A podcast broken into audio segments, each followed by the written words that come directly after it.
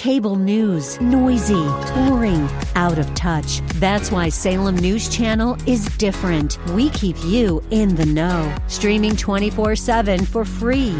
Home to the greatest collection of conservative voices like Dennis Prager, Jay Sekulow, Mike Gallagher, and more. Salem News Channel is unfiltered and unapologetic. Watch anytime, on any screen, at snc.tv and Local Now Channel 525.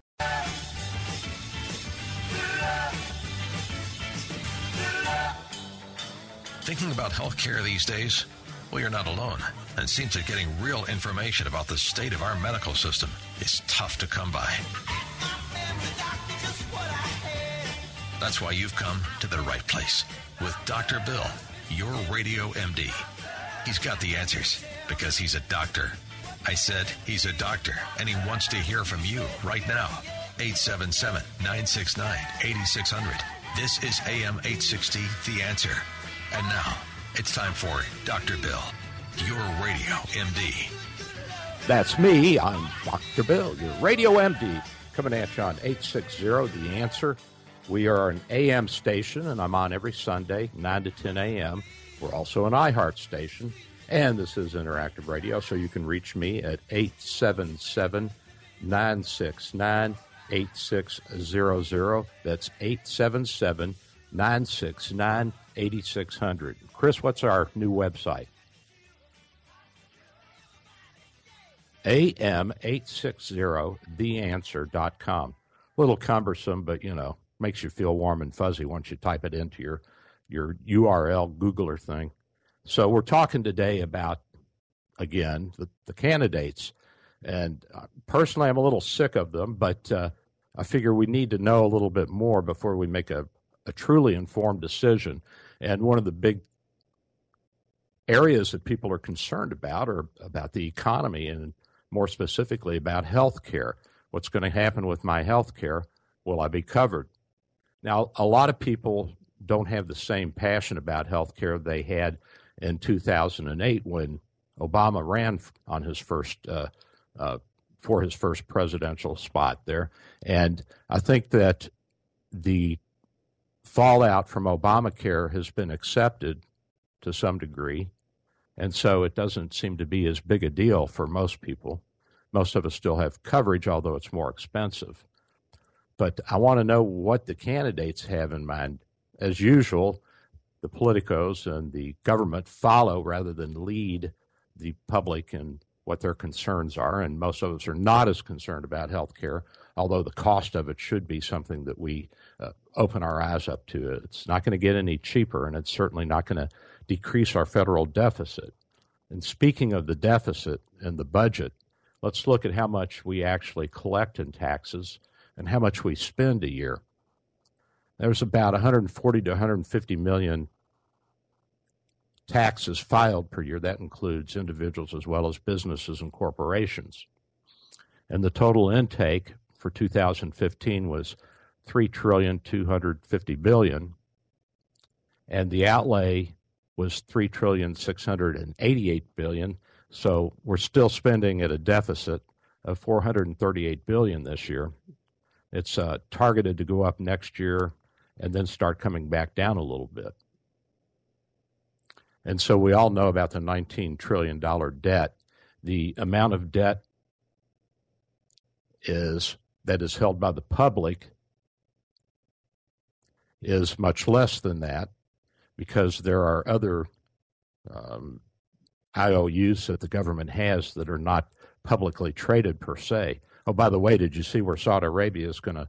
Uh, they're threatening to sell 750 billion dollars worth of Treasury notes in the open market if Congress passes a bill allowing people to sue the Saudi Arabian government for the losses of 9 11. So that's an interesting little phenomena. How would they do that? Well, they'd go out in the market and see what they could get. Basically, they would be junk bonds, and people would buy them, but they would buy them only if there was uh, uh, an increase in the interest rate paid because junk bonds have to pay more interest.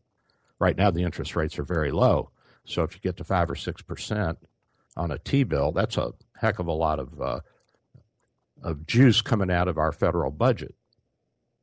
So we're collecting about 18 to 20 percent, or the government is, of taxes on what is filed.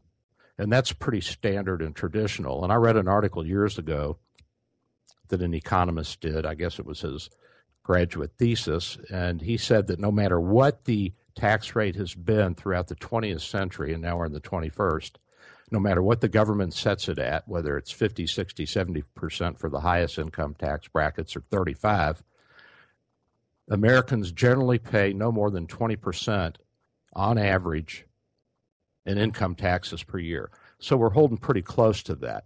And I think that that's the, the benchmark, and that's certainly, if I were to institute a flat tax, that's where I would tag it at about 20% and get rid of most of the deductions. Maybe home ownership interest would, would stay, but otherwise I'd probably wipe out almost everything. You say, well, where the heck is all this money going? And we'll drill down into the health care in a minute. But right now, the health care is eating up about 28% and pensions about 26% of the federal budget. So that's almost uh, 55%. Well, that is 55%, 54%. And then if you throw in uh, defense, you're at a 75%. That's about 20, 22%. So about 75% of the budget is spent on health care, pensions, that's our Social Security and government pensions, and defense and the rest goes to welfare at 10%, education at 4%, transportation at 2%, general government spending, got to pay to run the government 1%. Interest is 6%, so we're paying about 6% as it is, and the Saudis would probably go into the market and say, we're selling these things for 6%, because that's what the United States is paying in interest as it is. So they'd have us by the short hair, so to speak, but we could also have them. Should we sue them or not? I don't know. I'm not a lawyer and I don't know all the ins and outs of it, but it should be interesting. At any rate, we're taking a look at health care and the candidates and the taxation structure that they are proposing individually to meet the deficit of their various health care plans. So the U.S. healthcare spending breakdown, you say, well, what are we spending our healthcare dollar on? 30% to the hospitals, 20% to physicians, 10% to prescription drugs, 5 to 6% for nursing care, outpatient continued care, 3.75% for private health insurance administrative cost. That's United Healthcare, Aetna, et cetera. Uh, Cigna, the amount of money that is being utilized from the healthcare dollar to pay the administrative expenses of these companies. And then there are a bunch of smaller areas like uh, private health insurance administrative cost, structural and equipment cost, dental, public health, home health, etc., durable medical equipment, non durable medical equipment. That would be things like a durable piece of medical equipment would be like a wheelchair non durable medical equipment would be something that you use a few times and then throw away like an ace wrap. So that's how it's broken up. And now we need to know who's going to do what if they get elected, assuming that they can get Congress to go along with them. Well, let's start off with Hillary Clinton because she's probably the most visible on the Democratic side, although Bernie Sanders is making a, a big push. Will she keep Obamacare? Yes. Will she expand Obamacare? Yes.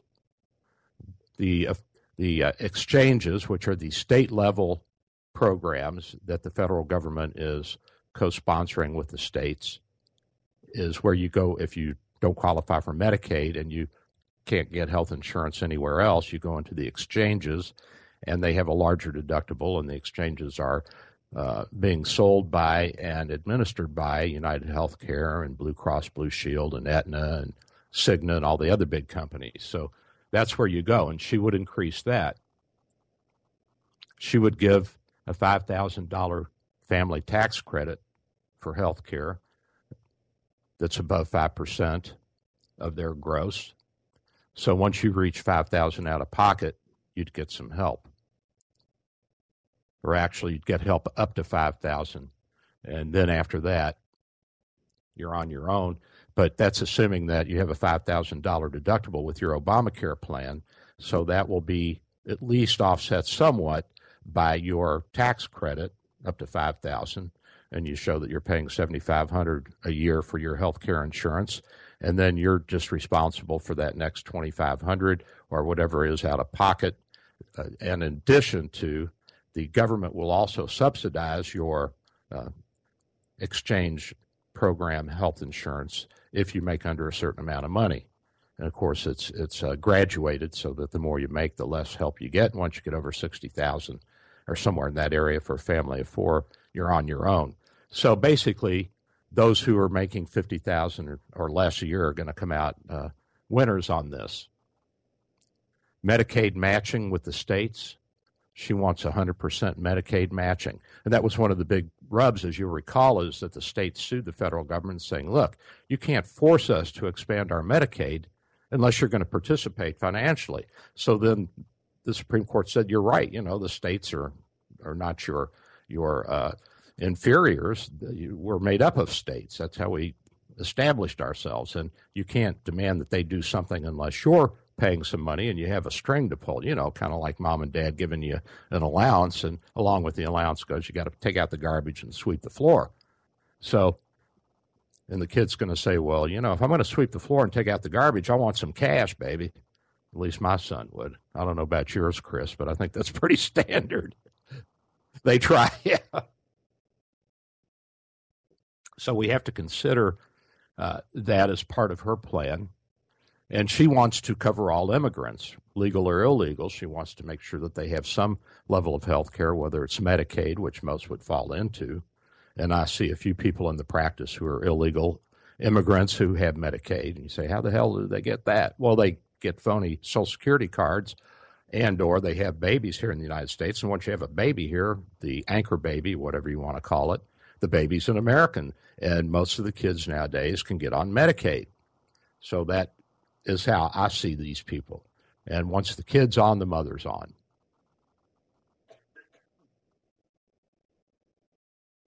I don't know about the fathers, I forget. And that's something maybe somebody can remind me about. So she's going to cover everybody. She's going to lower out of pocket copays and deductibles, reduce prescription costs, and demand lower prices. So I guess that means, uh, in her couched way, that she's going to act like she's going to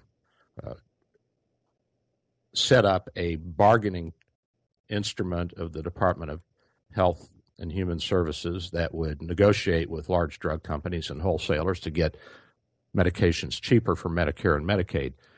I don't think that she'll do that, uh, certainly not with this Congress. So she wants to reward value and quality. And this is not new. I mean, this has been going on, this whole push has been going on for the past 30 years with the uh, DRGs, and now we're going to have the outpatient diagnostically regulated uh, groups where if you come into my office with pneumonia, uh, uncomplicated, I'm going to get X amount of dollars for that, and I have to take care of that problem, not including your medications or prescriptions, but I have to take care of you for that amount. Now, if you go in the hospital, the hospital will get a set amount and they'll pay the doctors out of that. So this has been in the pipeline for a long time. She's just, uh, uh, how shall I say, grabbing credit for something that she did not do. And she wants to expand rural health care. Well, this is nothing new. I worked out in the rural health clinics to pay off my public health service loan when I was a kid coming out of medical school and internship. And of course, she wants to pay for access to reproductive care you got to get the women's vote, right? I mean, most women think, oh, yeah, even I wouldn't have an abortion or I, I don't need that, but I should have the choice if I want it. So you have that. Now, what about Bernie? Well, wait a minute. What are the cost savings on the Hillary plan? She doesn't really have anything yet, but Bernie does. And you may say, well, this guy's a socialist. He's a communist. But yeah, I mean, you know, that's that's how the family rolls. That's he's a member of the tribe. What do you expect? So he claims that he'll spend three trillion a year on health care and save money because of the increase in taxes, and we'll talk about that in a minute. So basically, he wants to eliminate Obamacare, Medicare, Medicaid, have a single payer system. There's no public health options. There's no expansion. There's no contraction of Obamacare or the exchanges. They're gone. He says there'll be about $466 per year premium out of pocket, and the rest will be paid by taxes. And he will reward value and quality. That's assumed. Expand rural health. I mean, all these things are just assumed right into it. Access to reproductive care. That that doesn't. Uh, I mean, that all falls under a single payer system. How will he cover this? Separate health insurance from employers. He'll carve that out so that I and you and Salem Broadcasting, the radio station, no employer has to carry health insurance for anybody. The cost savings, he say, will be six trillion over ten years, about five thousand dollars per family. Business savings will be ninety four hundred per year per employee. However, the employer will increase the amount that he or she or it pays for each employee's government plan, about 6.2% of the income of that employee. So if you're making 30,000 a year and you're working for me, uh, that's about $1,800 to $2,000 more that I have to pay out of the corporation for you so that you can continue to have your government health care you're single payer. And what am I paying now? It's probably double that. So that could be a good thing for me. However, the, the downside to a single payer system is that you put a lot of power in the hands of, of, of very few people. Those people being the federal and state governments, the Department of Health and Human Services, so there'll be an income based premium of 2.2% household, progressive income tax, 37% for those making 250 to 500,000, 43% 500,000 to 2 million, 48% 2 million to 10 million, 52% for people making over 10 million a year. And deductions would be capped at anything over 250,000 at 28 cents per dollar so that if you bought a $100 million home in Bel Air and your interest on it was 20 million a year and you're making 50 million a year, you ain't going to get to deduct all of that. Estate tax would be progressive as well it would be brought down to 3.5 million before the tax would start. I think currently it's at 5 million. The estate tax is what the government takes when I or you die and we leave something to our kids. 99% of us are not affected by this. He says there'll be single payer savings of $310 billion per year. I guess. I don't know. I mean, I'd have to sit down and do the math. Certainly, it would not be any more expensive than what we're doing now. But the big drawback is that you have one system, you have one payer, and although it simplifies many aspects of it, it also puts a lot of power into the hands of a few. And as Americans, we have to be very careful about that. Now, what would Trump do? Well, my man Trump would repeal the Affordable Care Act and he'd go for a free market, which is something that I've been saying for a couple of decades. The drawback to that is that it's going to take five to 10 years for the free market to shake out and everybody to get comfortable with it. But similar to Obamacare, you know, we all pitched a fit, and now most people don't even notice it. Just those of us who are uh, political and policy wonks and are looking at this and saying this is pushing up the national debt. But he would repeal the Affordable Care Act. He would expand portability. What's that mean? That means that if I buy a Blue Cross Blue Shield policy in Florida, I can go to Georgia and I don't have to do anything. I don't have to get a new policy. My policy will take care of me there. And that the Blues in Georgia accept the Blues in Florida, and that United Healthcare in Florida is the same as United Healthcare in California. So if I have a private plan through one of the insurance companies that's portable. I can pick it up and move, and I don't have to worry about being denied coverage. A lot of the plans are already doing this, some are not, and some will cap what they'll pay the doctors.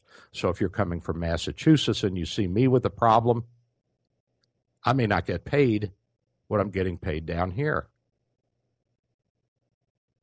So that has great appeal to me. Uh, of course, there'll have to be some kind of bridge for those who can't afford health insurance. And I think that uh, the Donald has said that he would not let the lower 25% of the country die on the streets, which to me means that there would be some coverage, Medicaid uh, or Medicaid until uh, it could be phased into another type of program. And in that sense, he would expand Medicaid, which is fine with me. I don't mind expanding Medicaid. I just want to know how it's being spent. It's a really, really, really cheap program, especially here in Florida, where the governor and the legislature has pushed all of the Medicaid patients into Medicaid HMOs. And it's a little easier to finagle with a, with a big HMO than it is with individual doctors. So that probably has a lot of value to it. And a lot of doctors won't take Medicaid because it doesn't pay. You know, you're getting about 20 cents on the dollar that you bill. Whereas with Medicare, you get 80 cents. So you figure it out real quick. Does that mean that all Medicaid is bad? No, I know some OBGYNs that are making good money off of Medicaid. There's so many women on Medicaid now and so many babies in that uh, segment of the population that it's it's impossible, at least in this market, to not take Medicaid. And if you get a big enough uh, population of Medicaid patients, you can always negotiate a little bit. The hospital that I work at has been in negotiations with one of the big Medicaid uh, HMOs for the past couple of years. They're getting close, but uh, you know they're trying to hammer these things out, and the Medicaid HMOs are going to the federal government saying, "Look, the doctors won't work for any less. The hospitals won't take any less. And the government's saying, the state legislature says, well, we don't have the funds. Just go back and fight with them. So then the HMOs start looking at where they can cut. The hospitals start looking at where they can cut and what they will and will not take. And it goes on from there. It gives us a little buffer anyway between the government and the people. Of course, it costs money. And some people say, why should I pay anybody's health insurance? Why should I care about the lower 25%? Most of them are lazy and they don't work or whatever. Well, I don't know that that's necessarily true. I can tell you that I have employees that work hard who don't make a lot of money, and I'm sure they're living check to check. And we see this when we run out of money and we have to withhold their paychecks for a few days, and their rent's due, and they're yelling and screaming at us, rightfully so and we're yelling and screaming at the insurance companies and our billing agency, and it cascades back. It's like a wave. Pretty cool, huh? So then we have to look at what else Donald wants to do.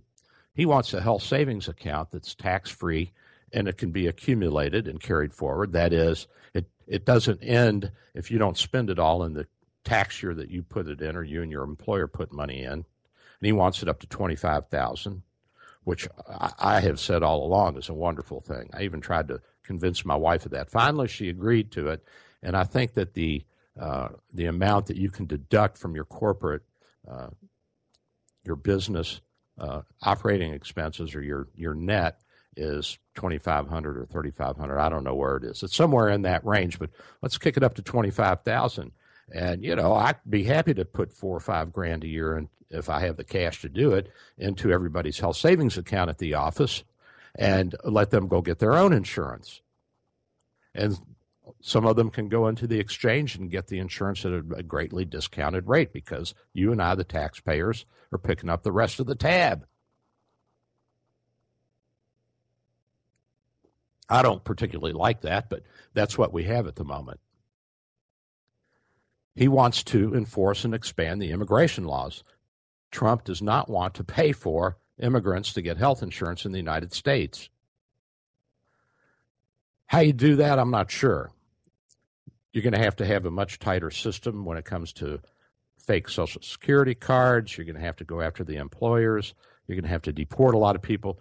It's a big expense. And then you're looking at tons of lawsuits that'll up the federal courts for eons because people will say, I'm being deported illegally. I have a child here who's an American, or my wife's an American, or, and you'll see a lot of people running out trying to marry Americans. And by the way, if you're a, Mormon or a Muslim, it might be a good opportunity for you. Pick up a few extra wives. So we're going to expand and enforce the immigration laws under under Trump.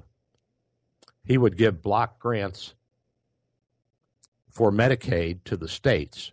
What does that mean? That means that if you have so much money in the pot for Medicaid, let's say it's 10% of 3 trillion, so that's 300 billion, then based upon your Medicaid expenditures last year and the number of people you have on Medicaid and your socioeconomics in your state, you'd get X amount of dollars as a block grant. That's what Nixon did. This isn't new.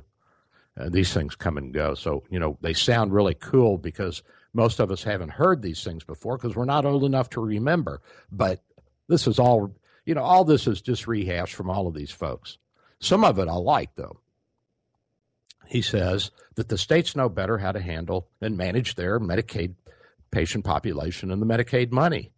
And in the sense that Florida has done that, and you haven't heard too big of an outcry, and I don't see anybody dropping dead in the streets, and everybody who comes to the hospital gets taken care of, and whether it's the best care or not, I can't tell you because it depends on what physician you get and what nurse you get.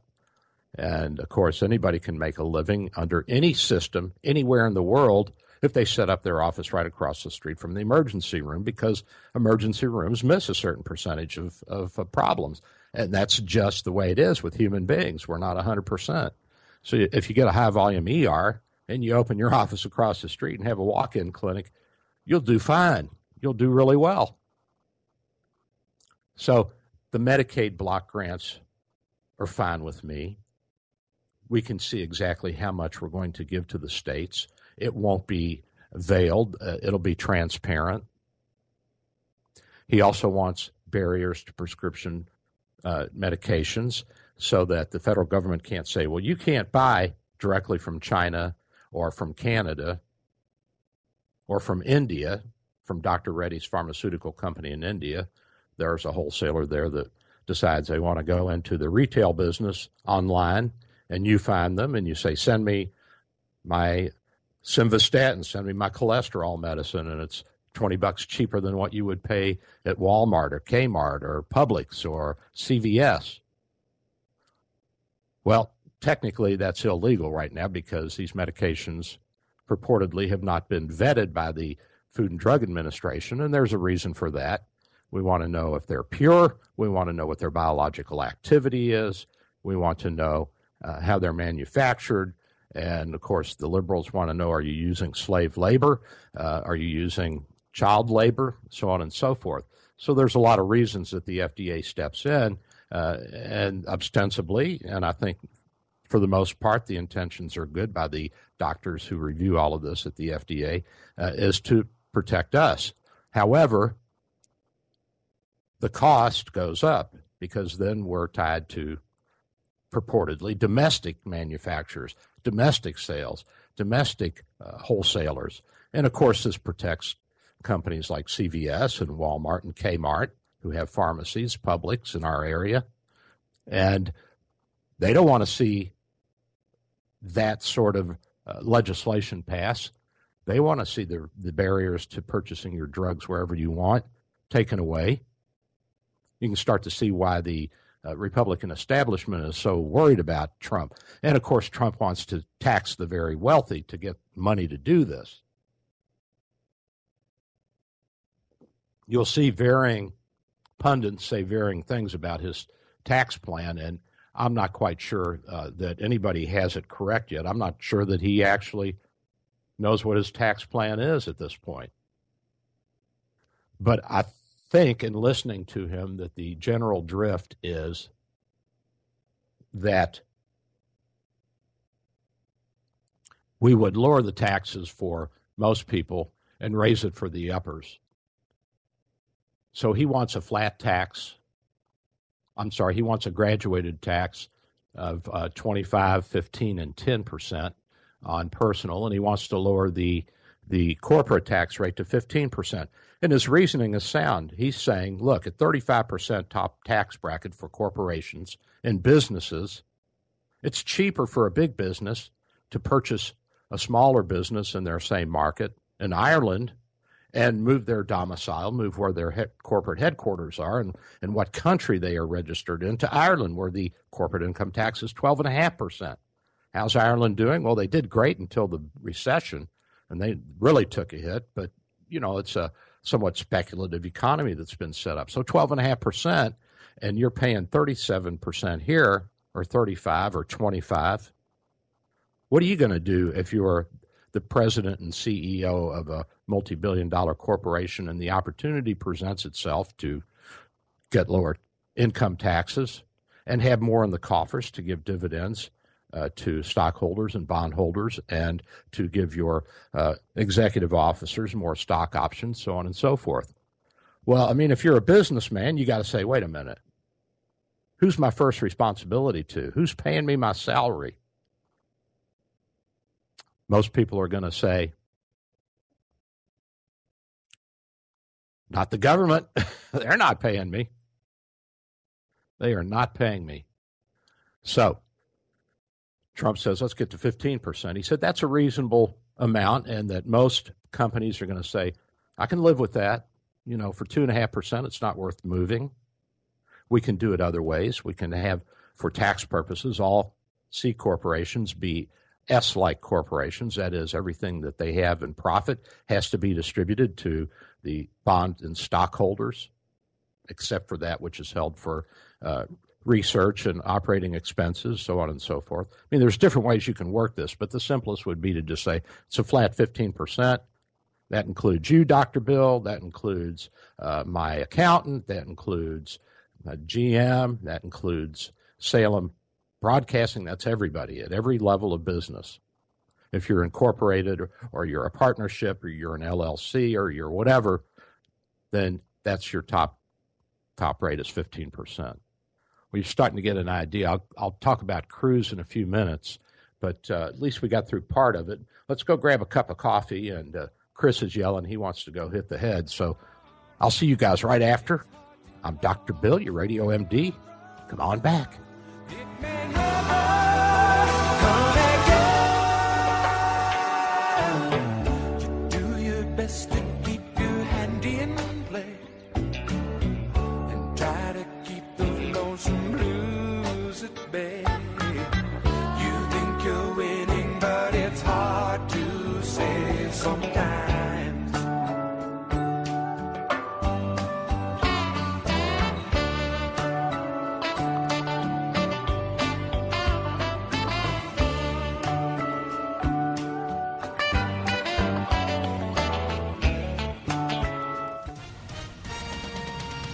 With SRN News, I'm Michael Harrington in Washington. The strongest earthquake to hit Ecuador in decades has damaged buildings in major cities hundreds of miles from the epicenter. Officials say at least 77 people have died in the magnitude 7.8 quake, and the toll is feared to go higher. Officials in Japan say U.S. military aircraft are being added to the mix in an effort to speed relief supplies to communities devastated by two powerful earthquakes that have killed at least 41 people. After five hours of searching to no avail, the Coast Guard says two teenagers who were swept out to sea at San Francisco's Ocean Beach are presumed drowned. Others in the group did make it back to shore.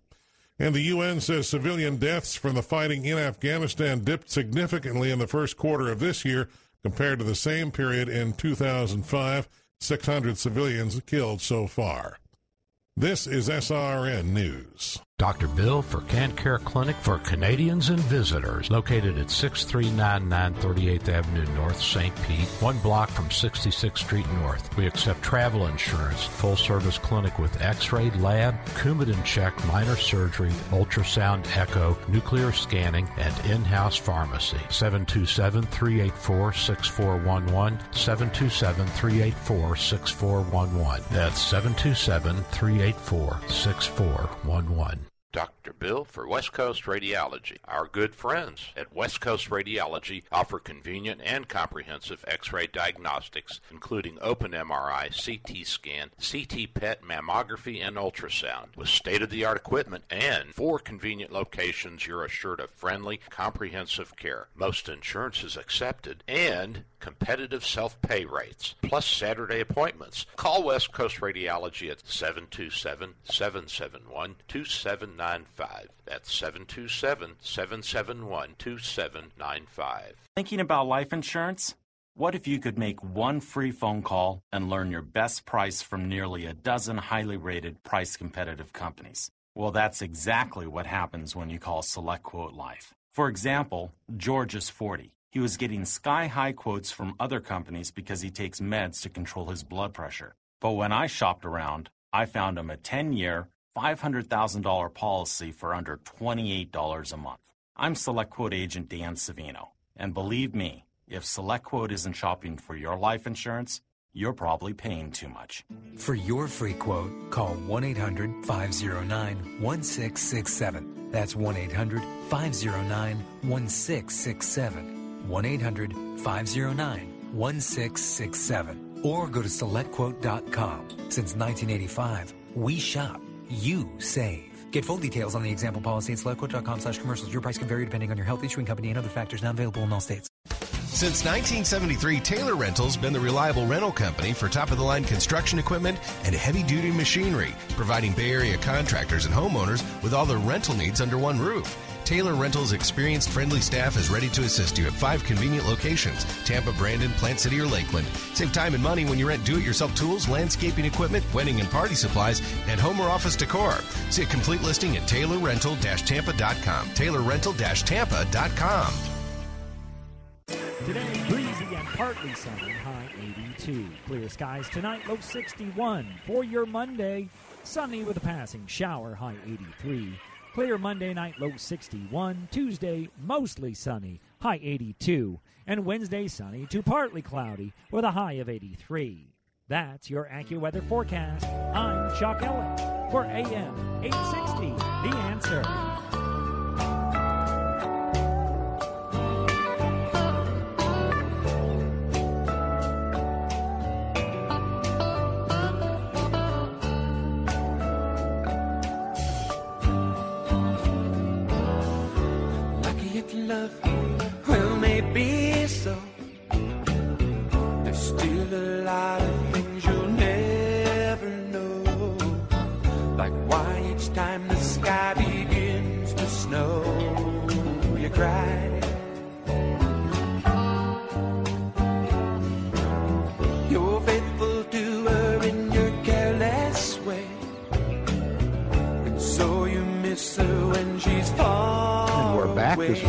Bill, your radio MD. That's a little bit of Dan Fogelberg's song. And I love that song. And I especially like the line, it's never clear who's to navigate and who's to steer. It's never easy and it's never clear who's to navigate and who's to steer. Now, I heard a great analogy, and I probably have said this on the radio before, so if I have, uh, Chris, tell me to shut up. Uh, but uh, democracy and uh, monarchies are different in these two ways. A monarchy or a, a, a, dictatorship or an oligarchy, whatever you want, a small group handling all of the affairs is like a great capital ship, a big aircraft carrier. And it's got so much reinforcement that it can't be brought down, and you feel secure, and you're up there in the tower with the captain of the ship, and everybody on the deck feels great. And then you run into an iceberg, tears a hole in the side, and the thing sinks. Whereas democracy is like a lot of little lifeboats and rafts and dinghies and inner tubes, and they're all kind of lashed together with rope and twine and whatever you could get, seaweed. And everybody's fighting and kicking and screaming, and most people want to be in the middle because, of course, it's drier and it's warmer. And so we all try to take turns, and, and we hit an iceberg and we push off of it and we keep going. And yeah, you're a little wet, you're a little dirty, you're a little cold, and you're not always completely comfortable but we don't sink. So I like that analogy. I think that's a great way to look at it. Uh, not that I'm necessarily for democracy. I think I'd really like to see Dr. Bill as the uh, benevolent dictator, but I don't think that's going to happen anytime soon. We're talking about the uh, health care plans of the different candidates and how they would fund these things, their taxation plans, et cetera. And I was uh, talking about Donald Trump. By the way, I forgot to mention that if you're a family of four making less than $50,000 under his plan, you'd pay no income tax. Now, that's not Social Security, that's not uh, Medicare, but that's your withholding tax. You wouldn't pay anything. That's probably true for most people under 50,000 as it is. So I'm not sure that this is anything new. Sounds great. Good sound bites. Well, what about Cruz? What does this guy want for us? He wants to repeal Obamacare. He wants a flat 10% tax on everybody, and he'll abolish most of the of the uh, uh, deductions and the categories, and he'll just retain a few like home ownership, uh, the interest you pay on your on your home mortgage loan, and uh, what you give to charity, your taxable contributions. Those would remain as deductions. He would abolish the IRS, and I talked about this a little bit last week. I think it would be tough to completely get rid of the IRS. I suspect that if you could do something with it, you'd scale it down. They're already short staffed as it is and struggling to, uh, to meet all the demands of the government. So I'm not quite sure how much more we can cut that back. Certainly, if you just had a postcard that you sent in that said your gross income was 36,000 and therefore you owe no taxes because your home mortgage interest was 10,000 and you're below the the uh, the benchmark that he's going to set, then you just check it and send it in. There, that's it. You don't owe anything. Then you don't need a, a computer to scan through it and look at it. It'd be barcoded and it'd go in and say, yeah, that's what he made, and these are the average deductions for the people in that income category who own a home. So that works. So no tax under thirty-six thousand. Uh, Trump for a family of four under fifty thousand. And you know they throw these numbers out there and they don't give you the whole the whole uh, kit and caboodle. But at least Trump is saying for a family of four, fifty thousand. So that's a point in his favor. Business tax at sixteen percent, and I think Cruz started off higher. But uh, when the Donald came out with his fifteen percent, then he had to come down to 16. 15, 16, I'm not sure it's a, a big deal. Maybe, maybe not. Home mortgages, if you borrow money on, on your home to purchase it or a second to rehab it or whatever, then the interest would be deductible up to a value of $500,000 on the home. Currently, I think it's around a million. And of course, this is going to hurt me and it's going to hurt a lot of other people who are in that hundred to two hundred and fifty thousand dollar tax category. Cruz would eliminate the death tax. He would eliminate the overseas profits tax. What's that? Well, if a corporation makes money overseas and they report it to the government, which they have to in the United States, say, let's say GM is making uh, so many billions and, of trillions of dollars in, in China selling their Buick which by the way they are, they have to report that income.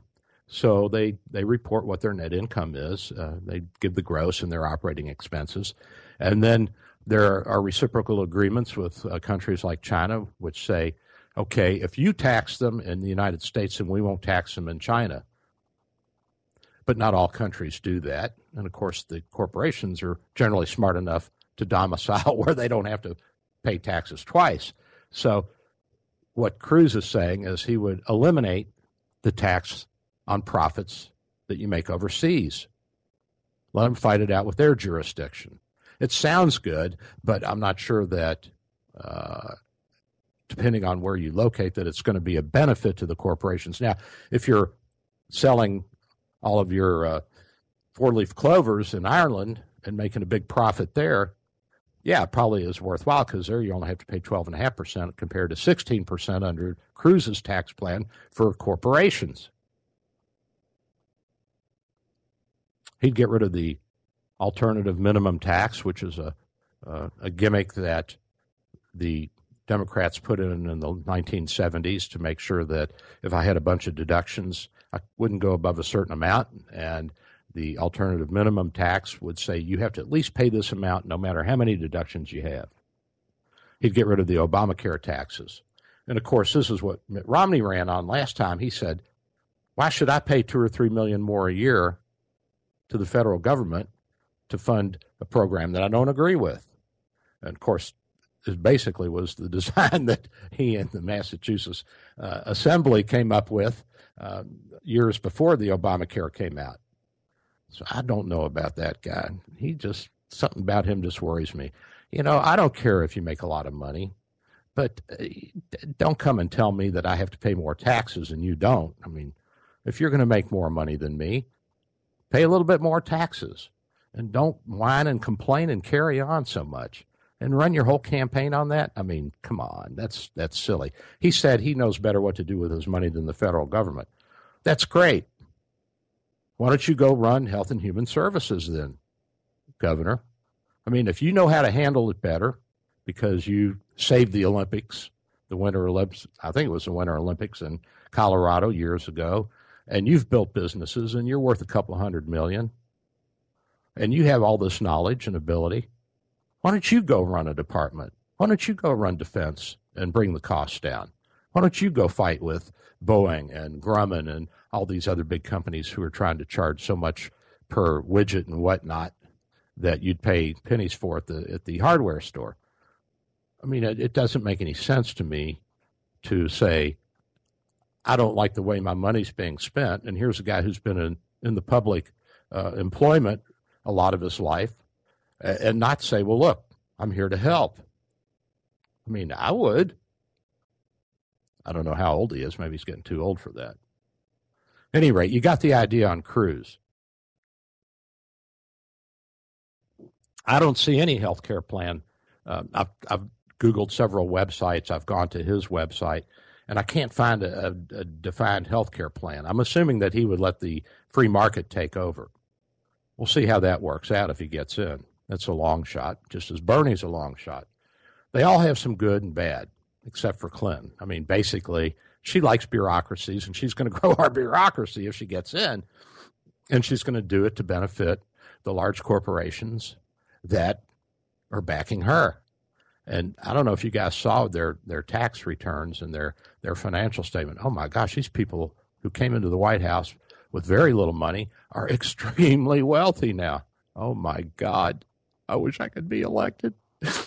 I wish I could give a talk for 500,000 an hour. That would be wonderful. I'm lucky if I get 50 bucks an hour. So that's what we have so far.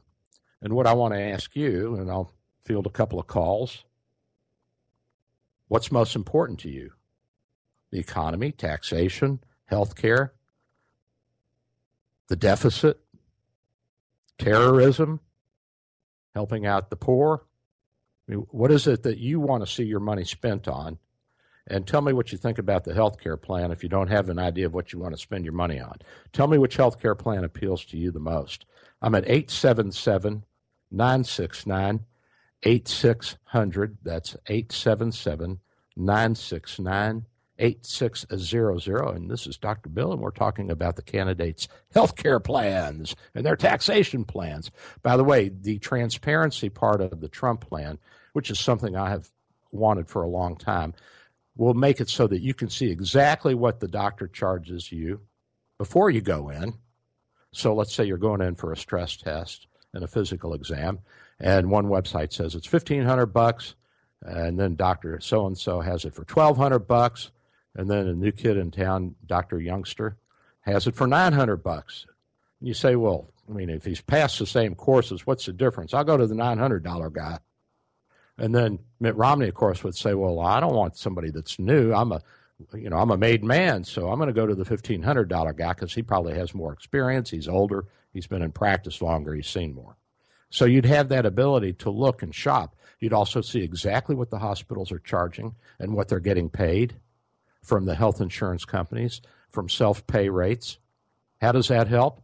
Well, if you go to the hospital and you don't have insurance, you go to the ER and you figure, yeah, it's going to cost me 500 1000 bucks. I'll I'll weather that storm. But the doctor says you have an acute appendicitis. Your appendix needs to come out. You don't have health insurance. You say, well, I want to negotiate a self pay rate, which isn't bad. It's not bad at all.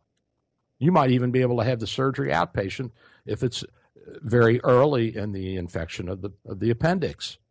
And so the representative from the financial office of the hospital comes down and says, "Well, this is what Medicare is paying us. They're paying us twenty five hundred dollars for an uncomplicated appendicitis and appendectomy. Take your appendix out, and that includes twenty four hours or 23 and a half hours of care, and it's six in the evening. So then you say, "Well, works for me." And so Dr. Ranke comes in and he takes it out and at eight or nine in the evening, you're back in your bed. In the morning, you get up, you feel good. He did it through the scope. You go home. You, well, we got Bill from Clearwater, and Bill has a comment. Come on, Bill, what you got for me, buddy? Well, hey, good morning. Thank you. I'm also I'm from Louisville, Kentucky, uh, originally, but we'll talk about that later. But I uh, I, I just have a under, difficult understanding about health care plans because there's such a large propensity of people getting older and because of that, in most cases, what I've read is when there is a claim on any group health plan, especially men over 55 and women regarding disease, that the cost of the claims are so high. I don't know how, even under managed care, that we're going to be able to afford some type of normal funding because of the, uh, I think, astronomical costs going forward with the aging of America. And I'd just like to have your official opinion on that, please. Well, it's it's an interesting phenomenon that most of the Medicare money is uh, spent on a very small percentage of the population, the Medicare population, something like 20%, I think, is what's been thrown around. And most of that is spent at end of life or for uh, major diseases, uh, cancer, chemotherapy, radiation, that sort of thing, where the bill does run up in a hurry. And of course, Obama was uh, severely criticized for uh, suggesting that people have you know, a living will and a durable power of attorney and some counseling about uh, whether or not they want to be resuscitated. And, you know, the Republicans called it the death councils and all that. Uh, and actually, this is something that I've been doing for a long time with my patients is sitting down, especially when they're very sick, and saying to them or to the families, if they're not able to make a decision, that, you know, you can put a lot of time and effort into this, and I'm not sure we're going to get anywhere else. Why don't we give it a day or two and if they don't turn around, then we'll take them off of the ventilator and we'll take them off of the life supports. And, you know, the guy's 85, 90, or the woman's 90, 95. They've had a full life and they don't want to be on life support anyway. So why should I keep these people in the intensive care unit for two more weeks at two or three thousand dollars per day? And then you have all the concomitant studies that go along with it, x-rays, needles hair, IV lines, drop a lung from the ventilator, so you got to put in a chest tube. I mean, it starts adding up, and and I, I think that we can hold down the cost by just adding some reason to this as well. We need to have the doctors uh, within each hospital have a committee so that they're they're comfortable. A lot of doctors are not comfortable saying to families, "It's hopeless." You know, uh. Right. You, you, you just have a hard time, especially the younger guys. And, you know, you have to be able to be comfortable with yourself and your own death to be able to walk into a room and say, well, you know, it's bad news, guys. You, you know, it looks like you got a, a blood cell cancer, and I don't know what the longevity is. So when I was a kid in medical school, it was three to six months. There's new therapies out. Uh, they'll say, "Is it curable?" And then, you know, I'm saying I'm not an oncologist. This is my specialty, but I can tell you that things have gotten a lot better for people with cancer overall. And I got a guy in the ICU now who has a lymphoma, and it's taken us two weeks to get him to the point uh, of of realizing that there's just not much more we can do. He's bled. We've given him 20, 30 units of blood. He's been uh, given all kinds of high priced medications. We can't even give him chemotherapy. He's so uh, uh, weakened by all of the other problems that are going along blood clots in his legs and so on and so forth. So uh, finally, with the interns and the case manager and me and everybody else, the nurses talking to him and saying, Doesn't look good here, dude. You're not going to make it. And finally, he said, Okay, I'll talk with hospice, which is not a bad way, not a bad way at all. And he says, I'm comfortable now. It took him two weeks to get there, and it cost you and me one hell of a lot of money, but he's at that point. Now, if we start educating people earlier about re- realism when it comes to health care, you know, people think you're gods, you can do anything. Well, I mean, Dr. Bill's a god, but most doctors aren't. And, you know, that, that we just have to accept that most of us are not gods and we're not going to be able to touch somebody on the head and cure them. It isn't going to work. It's, it just isn't. So there's some things that we can do. It's going to require transparency in the system. It's going to require that we have a free enterprise system where you will say, I am not going to pay any more for my dad who's 95 he's not going to make it, and I, I, want you to pull the plug. So we, we can do these things, but it's going to take a, whole different mindset from the public, and we can't have a, a, a you know mollycoddling a kind of government that uh, leads us through every step. We're, that's not what we do as Americans. I don't know if that helps any, Bill, but there you well, go. I just, I'm just trying to put my med- my uh, mathematical head around it because I'm 62 Okay. I'm pretty healthy. My mother lived to be 94, and she was born in 1916. I'm going, well, there's not Bill, enough people to pay for me to live to 100. I mean, and I yeah. don't want to. yeah, Bill, we got we got about 15 seconds left, buddy. So we'll we'll take care of you. Don't worry about it. And we're going to negotiate this through. Let's get one of our conservatives in, and we'll do a better job. I love you guys. It's the end of the show. Chris, have a great weekend, buddy. This is Dr. Bill, your radio MD.